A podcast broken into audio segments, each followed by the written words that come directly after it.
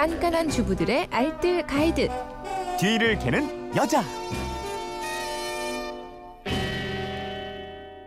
알토란 같은 생활 정보가 있습니다. 뒤를 캐는 여자 오늘도 곽지연 리포터와 함께합니다. 어서 오세요. 네, 안녕하세요. 네, 휴대폰 뒷번호 0787님이 제가 카페라떼를 굉장히 좋아하는데요. 매번 나가서 사 먹으려니 부담스럽네요. 집에서 만들어 먹고 싶은데 커피 머신은 너무 비싸고 맛도 좋고 손쉽게 집에서 라떼 만드는 방법 알려주세요 이러셨는데 네. 네, 거품 풍성한 부드러운 라떼 한 잔 간절해지는 날이잖아요. 네, 네. 저는 조금 전에도 마시고 왔습니다. 아? 네. 부드럽고 폭신한 거품이 올라간 카페 라떼 그리고 시나몬 향이 풍부한 카- 카푸치노도 그렇고요. 음. 무엇보다 거품이 좀 중요하잖아요. 우유 거품기가 따로 있으면 좋은데 없어도 간단하게 집에서 우유 거품기를 만들어서 홈라떼를 즐기실 수 있습니다. 음, 홍차 라떼인 거죠 그게? 네. 뭘로 만들어요 거품을? 아, 일단 거품의 비결은요. 알루미늄 호일이에요. 어. 아, 준비물이 쿠킹 오일, 보온병, 우유만 있으면 되거든요. 호일을 뭉쳐서 공을 만들어 주세요.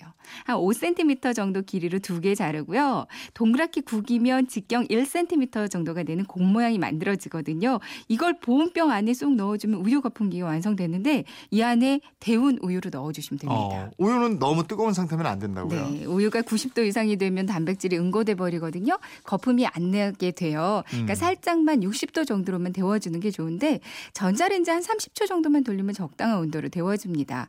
이 우유를 호일공 넣은 보온병 안에 넣고요. 이제 팔이 빠져라 한 1, 2분 동안 신나게 흔들어 주시면 되거든요. 어. 그럼 거품이 풍성해질 거예요. 호일 공을 넣어주는 이유가 그게 뭐예요? 이렇게 왔다 갔다 하면서 호- 네, 그리고 네. 호일을 뭉쳐 놓으면요. 일단 표면이 상당히 울퉁불퉁해지잖아요.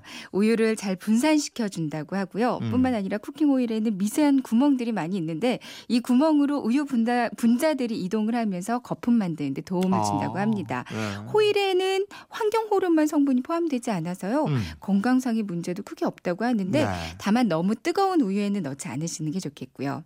이제 머그컵에 평소 드시는 커피 넣으시고요. 우유 먼저 따라 붓고 숟가락으로 살살 거품을 떠서 올리면 이제 홈메이드 카페 라떼가 완성되는데요. 네. 커피는 machine이 있다면 two shot 정도가 좋고요. 음. 그냥 믹스 커피, 블랙 커피 있잖아요. 네. 이것도 괜찮습니다. 커피와 우유, 거품의 비율이 1대 1대 1 정도가 좋고요. 음, 카푸치노면 여기에 이제 계피가루만 뿌려주면 되겠어요. 네. 근데 호일이 아니라면 우유랑 커피 넣고요. 믹서기에 한번 돌려도 거품 잘 생기고요.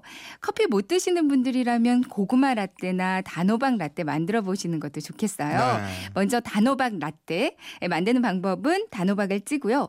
우유 넣고 꿀 넣어서 믹서에 한번 갈면 아주 달콤하고 맛난 단호박 라떼가 되고요. 이건 따뜻한 라떼고 이제 식혀서 우유 넣고 바닐라 아이스크림 한 스푼 넣잖아요. 네. 그러면 아이스 단호박 라떼가 됩니다. 어, 단호박 대신에 고구마 넣으면 또 고구마 라떼가 되는 거고. 네, 고구마 작은 거 한 개에 우유 네. 한 250ml 정도 넣으시면 되거든요. 네. 달달하면서도 고소하고 든든하기까지 해서 애들 간식으로도 아주 좋아요. 예, 그렇군요. 오늘 점심 식사하시고 이거 한 잔 하면 좋겠네요. 음, 그럴까요? 네. 지금까지 뒤를 캐는 여자 곽지연 리포터였습니다. 고맙습니다. 네, 고맙습니다.